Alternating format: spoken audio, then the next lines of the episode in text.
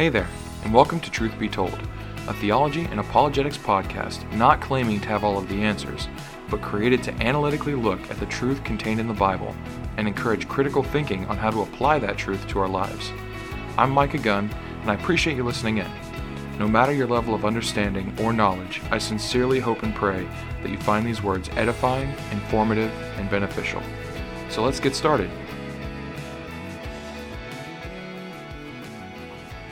Well, as you can tell from our title of today's episode, we are going to be continuing on in our study of love as Paul describes it in 1 Corinthians 13, verses 4 through 8 and we've been going through one quality of love or one attribute of love at a time. And today we're going to be looking at the concept love is not proud or love is not puffed up, depending on the translation that you have. And if this is your first time joining us or the first you've heard about this study, admittedly, it has been a little while since I've posted um, an episode from this study. We've kind of looked into other things in the past and uh, gotten a little bit away from this one, but I'm excited to get back to it.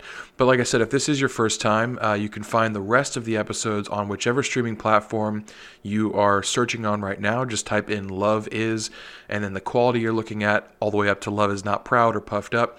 And you should find it there. If you're listening on YouTube, you should be able to uh, look at the playlist that I made there. That is called Study of Love, and you should be able to find all of the episodes there as well.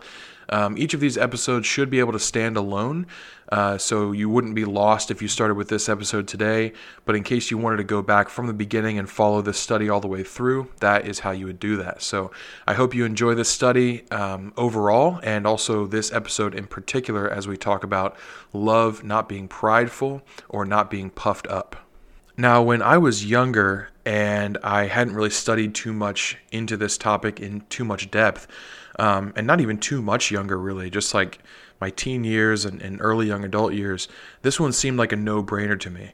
I thought, you know, pride is bad, love is good, they're not compatible, and then I just kind of moved on. I didn't really look much beyond this understanding of it.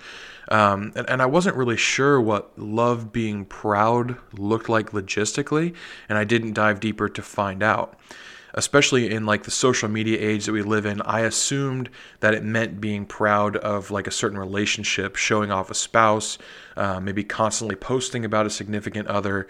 Um, and this this is how I envisioned what this looked like, particularly because we often use this verse here, 1 Corinthians 13, verses 4, and then on through verse 8. We use this verse at weddings, and I thought it, it only meant romantic love. Later, I found that that's absolutely not true. Um, but this is kind of the framework that I had when looking at uh, what love not being prideful meant, showing off someone you're dating or married to.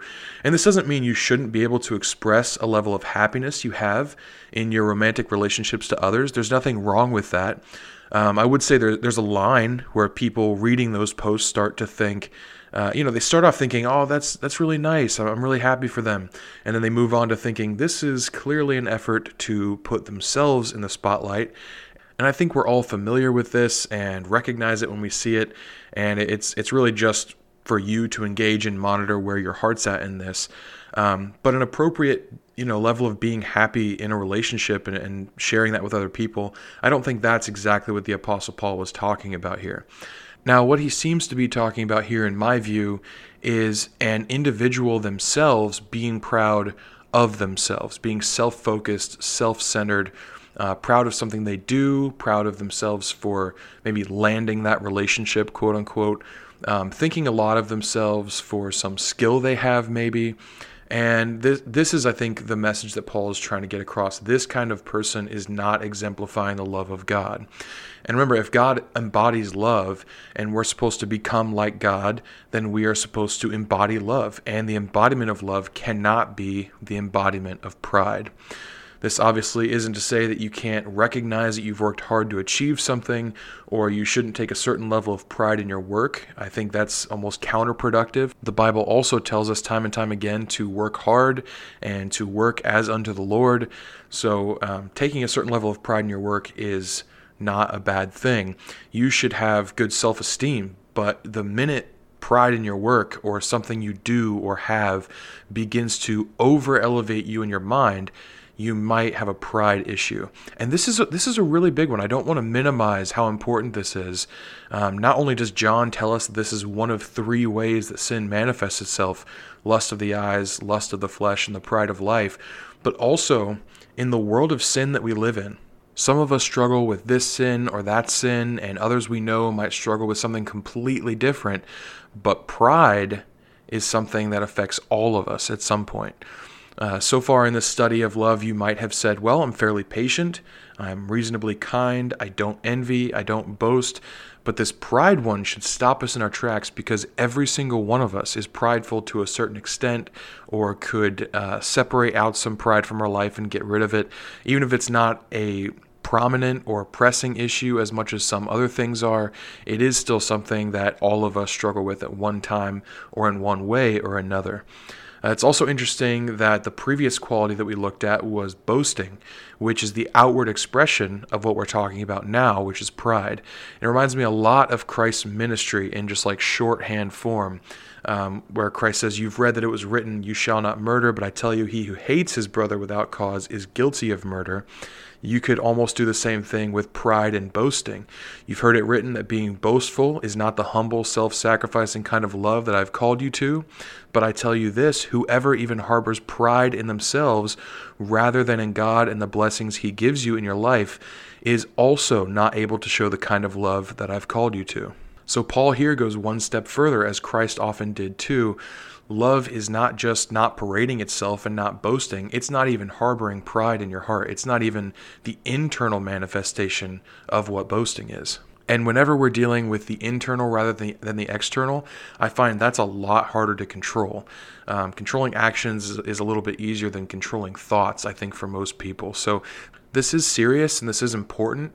And uh, I think it can be kind of skipped over when we read it in a list like this, which is the reason that I'm doing this study uh, to begin with. Now, there is a certain level of love that comes with pride that the Bible actually talks about. And it, it's not any kind of love that we want, but the first is a love of the world and the things in it. Not as God loved the world and he gave himself for it, but a desire for the ways of the world, a, a different type of love that we really don't want any part of. In 1 John 2, verses 15 through 17, we're given a command here. It says, Do not love the world or the things in the world. And we referenced this verse earlier. If anyone loves the world, the love of the Father is not in him. And that's the kind of love that we want to have in us. For all that is in the world, the desires of the flesh, and the desires of the eyes, and the pride in possessions, is not from the Father, but is from the world. And the world is passing away along with its desires, but whoever does the will of God abides forever. So pride shows a love of the world because it's a type of bowing down to the things that are in the world, whereas the love of God is shown through keeping his commandments and bowing down to his will. Now, the second kind of love that we can have when we're prideful is the love of self. Not a love of self that's appropriate, uh, respect for our bodies as a temple or as being the creation of the Almighty God, but a love of self above all else, an esteeming of ourselves above others, as Paul tells us not to do in Philippians chapter 2, verse 3. And uh, we find warnings against this in Proverbs, actually all over the Bible, but in Proverbs, it's very prominent. If you just look up pride in the book of Proverbs, there are several verses that warn you against it. I'll just go to one to make the point and also show that it doesn't always say the word pride specifically, but it will talk about pride as a concept. In Proverbs 26, verse 12, it says, Do you see a man who is wise in his own eyes? There is more hope for a fool than for him. So the bottom line is pride is an all consuming love of self and love of the things in the world. And there's no room for love of others anymore when you're consumed with the love for yourself. Notice when God loved the world, it was a love for others, it was those in the world. When we love the world, it tends to be a love of the way of the world or the things of the world. And God tells us to love ourselves.